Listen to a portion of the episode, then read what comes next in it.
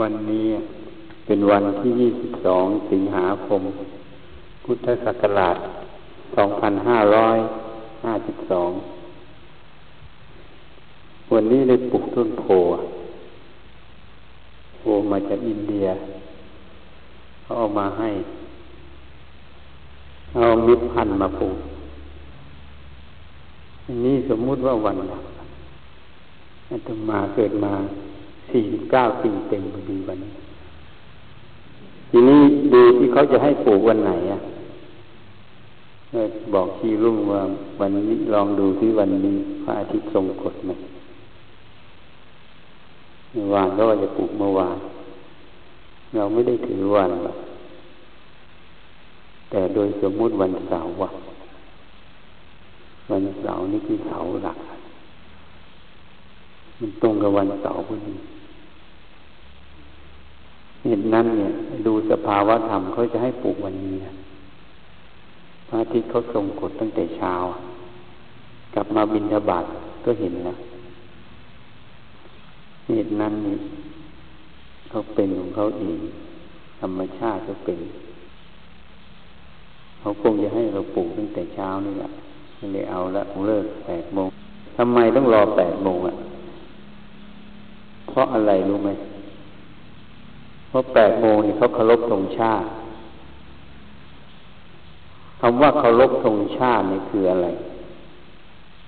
คือความเคารพนั่นเองเป็นเวลาที่สมมุติคนทั้งประเทศนี่เขาให้เคารพธงชาติ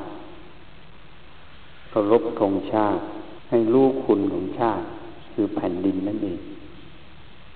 ที่เราได้อาศัยได้อยู่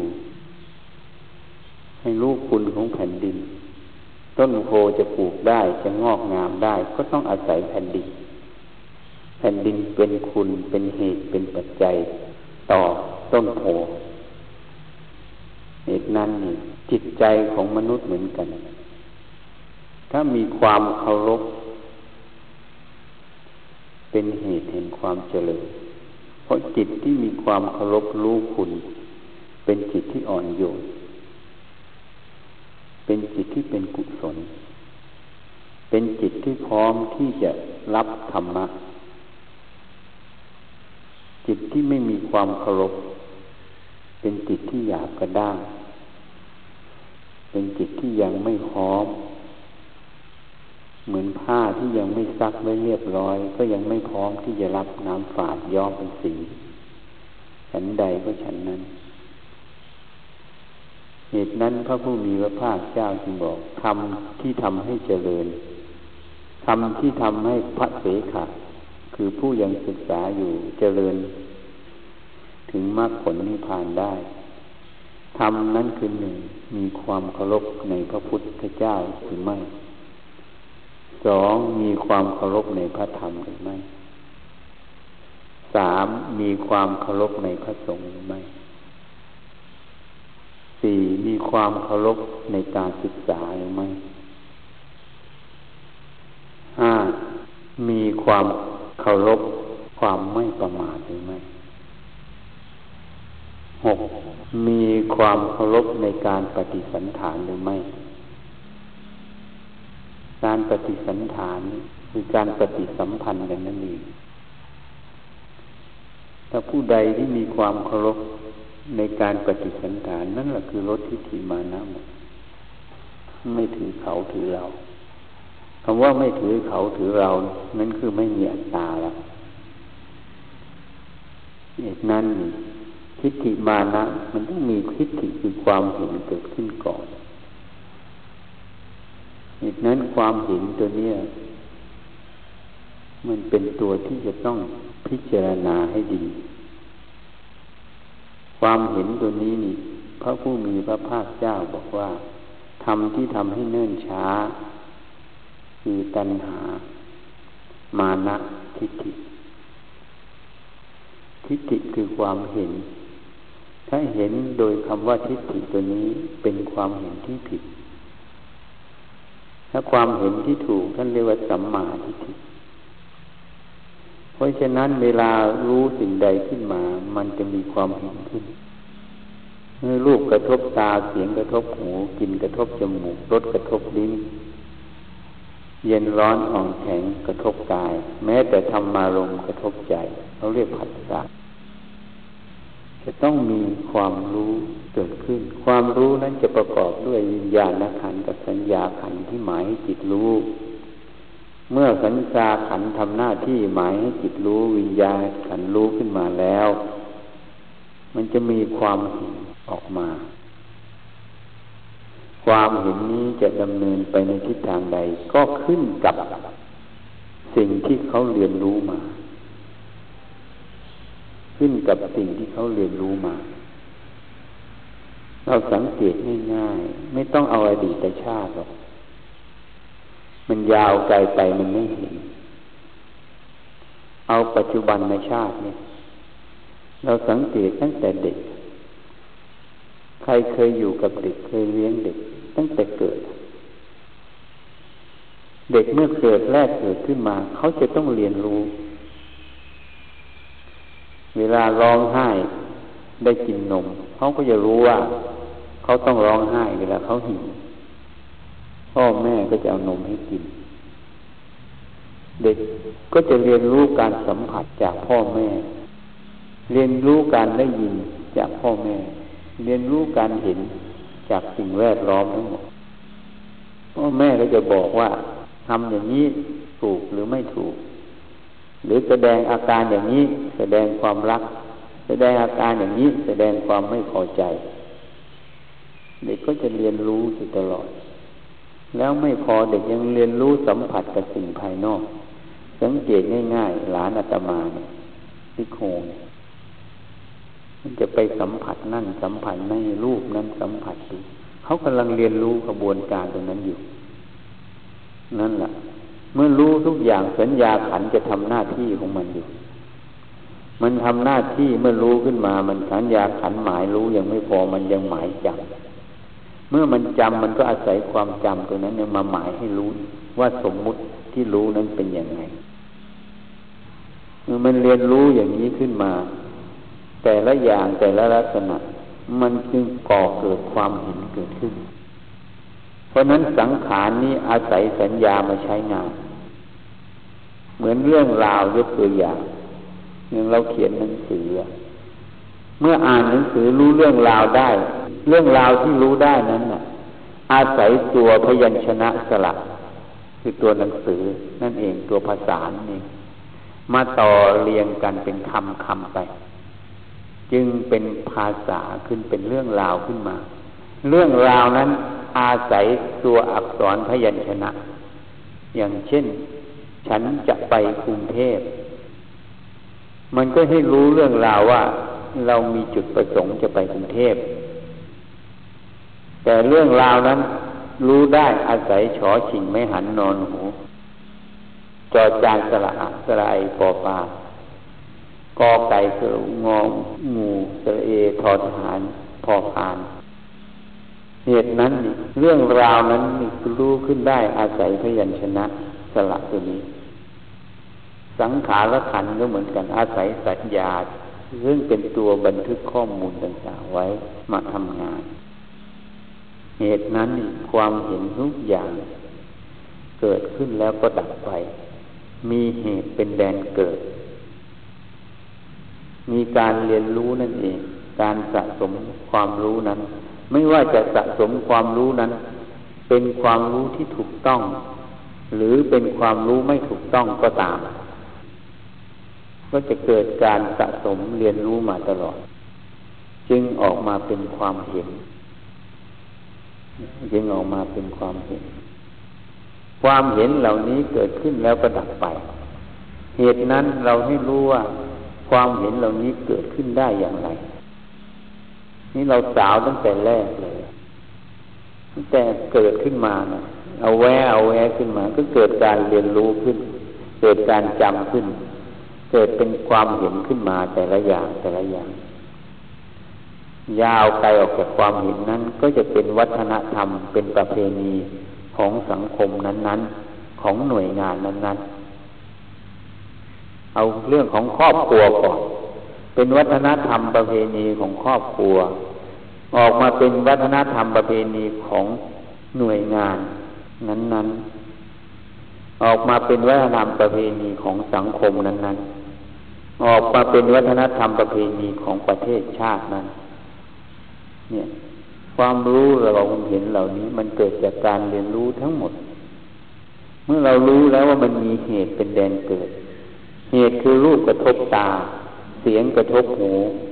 กลิ่นกระทบจมูกรสกระทบลิ้น เย็นร้อนอ่อนแข็งกระทบกาย แม้แต่ธรรมารมกระทบใจ มันก็จะเกิดการรู้ เกิดการหมายรู้ เกิดการจำเกิดการบันทึกเกิดการเรียนรู้ไว้เป็นเหตุ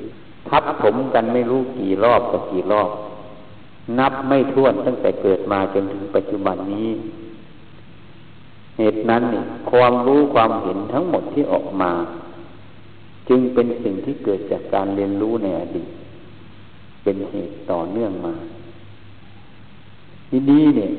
ความรู้เหล่านั้นถูกหรือผิดก็ยังไม่รู้ แต่ให้รู้ความจริงว่า ความรู้ความเห็นที่เกิดขึ้นแล้วก็ต้องดับไป มีเหตุเป็นแดนเกิด เหตุนั้นความเห็นนั้นจะเป็นของเราเป็นเราเป็นตัวตนของเราได้อย่างไรความรู้นั้นจะเป็นของเราเป็นเราเป็นตัวตนของเราได้อย่างไรเพราะมันมีเหตุเป็นแดนเกิด เมื่อเรารู้เช่นนี้แล้วไม่ว่ามีความเห็นอะไรออกมา รูปกระทบตาเสียงกระทบหูกินกระทบจมูกรสกระทบลิ้น เย็นร้อนอ่อนแข็งกระทบกายแม้แต่ทำมาลงกระทบใจ เมื่อรู้ขึ้นมา มีความเห็นขึ้นมา เราต้องใช้สติปัญญาให้เท่าทัน ในความรู้ความเห็นเหล่านี้เล่าทันว่าสิ่งเหล่านี้คืออะไร เที่ยงหรือไม่เที่ยงเป็นของเราไหมเมื่อเราไม่ติดไม่คล้องในความรู้เหล่านี้ ไม่ว่าจะทำกิจการอะไร มันเลยเป็นไปตามหน้าที่ หน้าที่ผู้นำเขาให้ทำอะไร ก็ทำไปตาม จะไม่มีความขัดแย้ง ถ้าใครยังมีความขัดแย้งมีความเห็น มันจะผิดหน้าที่ทันที นั่นคืออะไร นั่นแหละคือติดความเห็น ทิฏฐิ มันจึงไม่ยอมขึ้นมาตรงนั้นแหละคือตัวมานะหรือไม่มันเห็นขึ้นมา มันชอบใจมันก็อยากได้ มันเลยเป็นโลภะมันไม่ชอบใจมันอยากผักใสมันก็เลยเป็นโทสะความไม่รู้เท่าทันไม่รู้ซึ่งเหตุ แห่งความเกิดแห่งความรู้และความเห็นเหล่านี้ ความไม่รู้ความจริงว่าความรู้ความเห็นเหล่านี้มีเหตุเป็นแดนเกิดเกิดขึ้นแล้วก็ดับไป เมื่อมีเหตุเกิดก็เกิด เมื่อเหตุดับก็ดับไป ไม่มีอะไรเป็นของเราเป็นเราเป็นตัวตนของเรา เมื่อไม่ใช่ของเราไม่ใช่ตัวตนของเราแล้ว จะไปตามมันไปทำไม มันเห็นอะไรขึ้นมา จะไปทำตามความเห็นเหล่านั้น โดยไม่ได้ใช้สติปัญญาพิจารณา มันก็เลยเป็นสมมุติจักบุคคลตัวตนเราเขาเป็นของเราเป็นเราเป็นตัวตนของเราครอบงำในความรู้ความเห็นเหล่านี้ตลอด นั้นเรียกว่าอาวิชชาเกิด อวิชชาจะเกาะเกิดอยู่ตรงนี้ตลอดเวลา เมื่อสติปัญญาไม่เท่าทันในปัจจุบันนธรรมขณะนั้น ถ้าสติปัญญาสมาธิคือความตั้งมั่น เมื่อสติสมาธิปัญญาเชือกสามเส้นรวมเป็นเส้นเดียวเท่าทันในแต่ละขณะจิต บุคคลนั้นจะไม่มีเลย ขัดเคืองก็ไม่มี เพราะมันไม่มีเรื่องให้ขัดเคือง เพราะอะไร เพราะความรู้ความเห็นรู้แล้วว่ามันเกิดจากอะไร แล้วมันมีอะไรเป็นเหตุเกิด แล้วมันดับไปยังไง เมื่อเมื่อมันไม่ใช่ของเราไม่ใช่เราไม่ตัวตนของเรา จะไปขัดเคืองเพื่ออะไร ความรู้ความเห็นเหล่านั้นก็ไม่ใช่ของเรา มันก็เห็นไปอย่างนั้น เห็นถูกเห็นผิด สติปัญญารู้เท่ามันแล้ว มันเห็นผิดก็วางมัน ก็ไม่ตามมัน ก็เลยไปทำแต่หน้าที่ เพราะฉะนั้นจะมีความโลภก็ไม่มี จะมีความหลงก็ไม่มี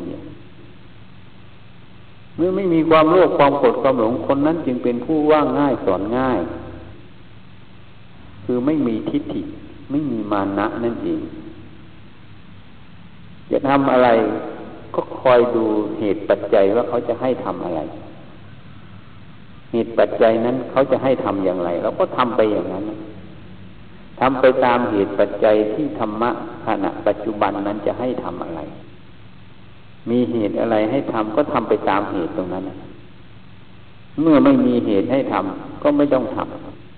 ำมันนี่เรื่องของสมมุติ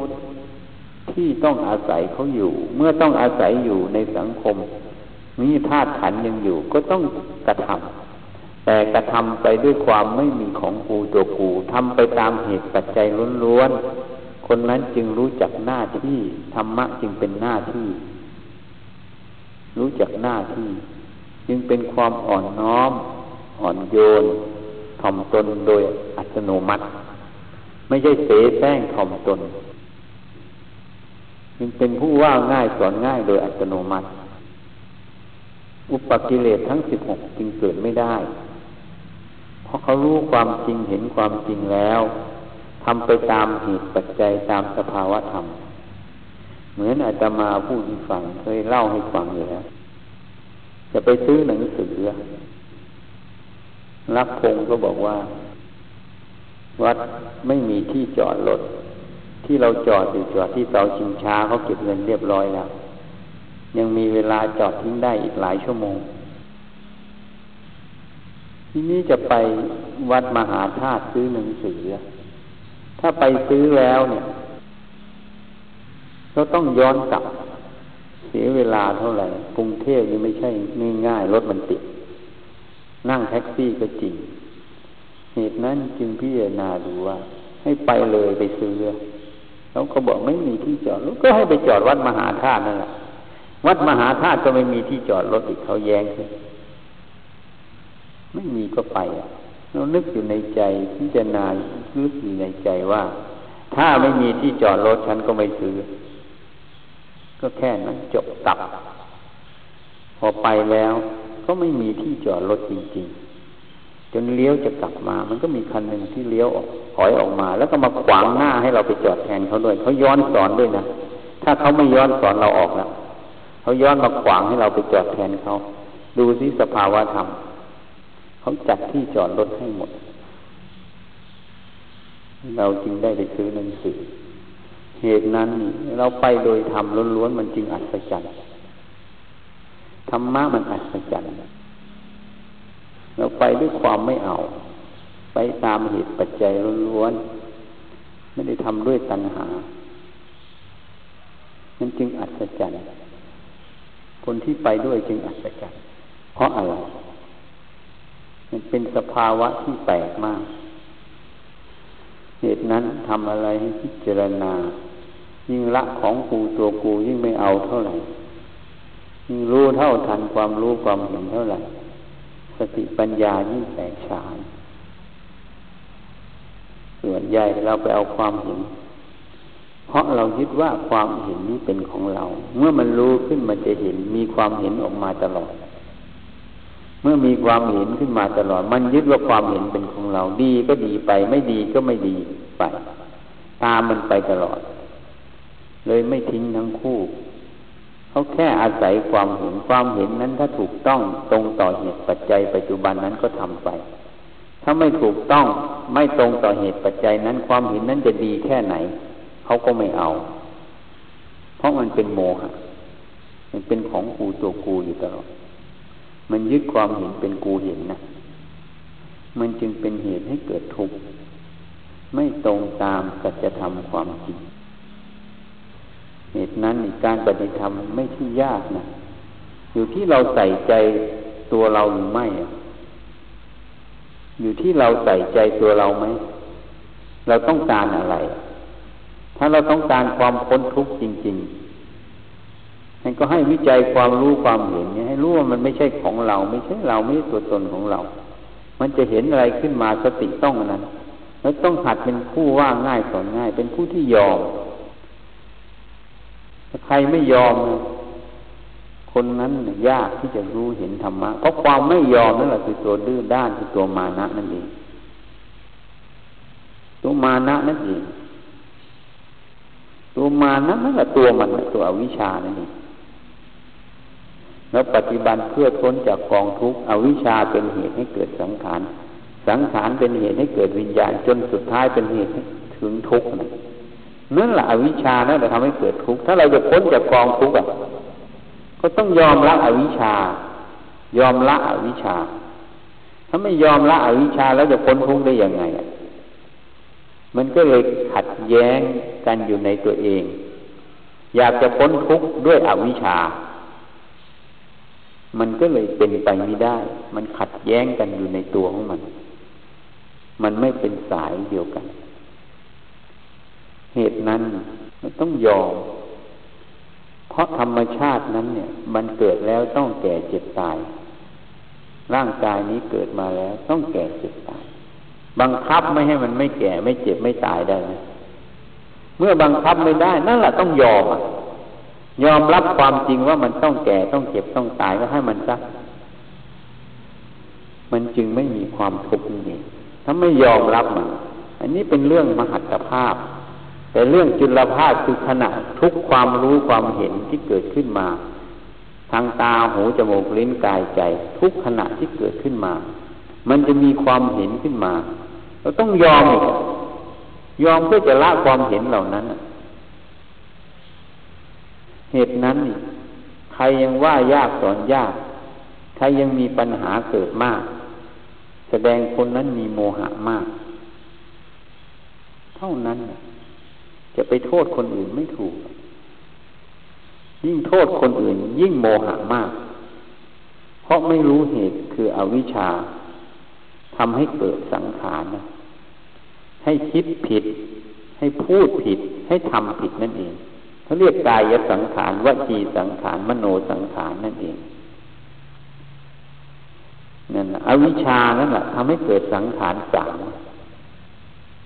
คือการคิดผิด การพูดผิด การกระทำที่ผิดนั่นเอง ความคิดที่ผิดมันจะออกมาในความเห็นนะมันจะคิดอย่างนั้นเห็นอย่างนี้ เหตุนั้นนี่ถ้าไม่ใช้สติปัญญาตามดูมัน ตามดูมัน ตามวิจัยมัน ที่มันคิดขึ้นมา มันกระพูดขึ้นมา มันกระทำขึ้นมา มันมีอะไรเป็นเหตุเป็นปัจจัย การคิดมีอะไรเป็นเหตุเป็นปัจจัย ความเห็นนี้มีอะไรเป็นเหตุเป็นปัจจัย การพูดนี้มีอะไรเป็นเหตุเป็นปัจจัย การกระทำนี้มีอะไรเป็นเหตุเป็นปัจจัย แล้วทำไปแล้วคิดไปแล้วพูดไปแล้วผลคืออะไร ต้องให้รู้เหตุรู้ผลนะมันรู้เหตุรู้ผลตรงนี้แล้ว มันก็จะรู้ว่ามันคืออะไร แล้วจะปฏิบัติกับสิ่งเหล่านี้อย่างไร นี่ตรงนี้ปัญหา ต้องพิจารณาให้มาก พิจารณาให้มาก ใช้สติให้มาก หัดระลึก หัดพิจารณา แล้วต้องมีสมาธิคือความตั้งมั่น ตั้งมั่นต่อสัจธรรมคือความจริง ตั้งมั่นต่อเจตนาที่เราจะไปเพื่อความพ้นทุกข์เมื่อมันผิดเจตนา ผิดไปเราต้องยอมละถ้าไม่ยอมละนั่นแหละตัวตั้งมั่นตัวสมาธิไม่มี มันลงไปเล่นในสิ่งที่ถูกรู้หมด ในอารมณ์นั่นเอง เมื่อมันลงไปเล่นในอารมณ์ จิตนั้นไม่เป็นกลางผู้พิพากษาเข้าข้างแล้ว แล้วการตัดสินก็ไม่ยุติธรรมนั่นเอง เหตุนั้นต้องใช้สติใช้ปัญญาให้มาก แล้วก็ต้องใช้สมาธิคือความตั้งมั่นแห่งจิตนั่นเองถ้าสามส่วนนี้ไม่รวมเป็นกลมเกลียวเป็นเนื้อเดียวกัน ก็ยากที่จะเห็นธรรมะยากที่จะเข้าใจธรรมะสามส่วนนี้เกิดขึ้นได้อย่างไร ก็ต้องเกิดขึ้นจากการฝึกการหัด เราตั้งความเห็นไว้ถูกต้องว่าเราไปเพื่ออะไร ปฏิบัติเพื่ออะไร แล้วเราก็ตั้งความเพียรไว้ถูกต้อง เพียรระลึกเพียรสังเกต เพียรสำเนียกว่ามันเป็นไปตามวัตถุประสงค์ของเราไหมไม่ว่าคิดไม่ว่าพูดไม่ว่ากระทำมันจึงจะเห็นสิ่งที่มันซ่อนเล้นอยู่นั้นตะแกรงนั้นจึงจะละเอียดที่จะร่อนทรายละเอียดออกได้ ถ้าตะแกรงเนื้อมันห่างมาก มันก็ร่อนทรายละเอียดออกไม่ได้ เหตุนั้นต้องวิจัยมันตลอด สังเกตมันตลอดสำเนียกมันตลอด แล้วต้องตั้งไว้ตรงนั้น ความตั้งมั่นอยู่ตรงนั้นแหละมันจะทำให้สัมมาสมาธิเกิด ความเห็นที่ถูกต้องนั้น มันเป็นสัมมาทิฏฐิมันจะตั้งให้เกิดสัมมาสติให้เกิดหมด ทุกอย่างมันจะกลมเกลียวรวมกันอยู่ตลอดช่วยเหลือซึ่งกันและกันในธรรมตรงนั้น มันไม่ได้แยกกันจะทำงาน ถ้าเราตั้งไม่ถูกตั้งแต่ทีแรก วางความเห็นไม่ถูกแล้ว ก็ไปไม่ถูกตั้งแต่ต้น ก็เลยหลอกตัวเองอยู่ตลอดว่าฉันต้องการความพ้นทุกข์ แต่ฉันสามารถทำเหตุให้เกิดทุกข์ได้ มันก็เลยเป็นแบบนั้น มันเลยเป็นอาหางการมะมังการตลอด จึงไม่ตรงกับเจตนานึงหลอกตัวเอง ปัญหาจึงเกิดขึ้นกับตัวเอง เกิดขึ้นต่อสังคม ต่อผู้อื่นนั่นเองเหตุนั้นวันนี้พูดให้ฟังให้ไปคบคิดพิจารณาดูสิ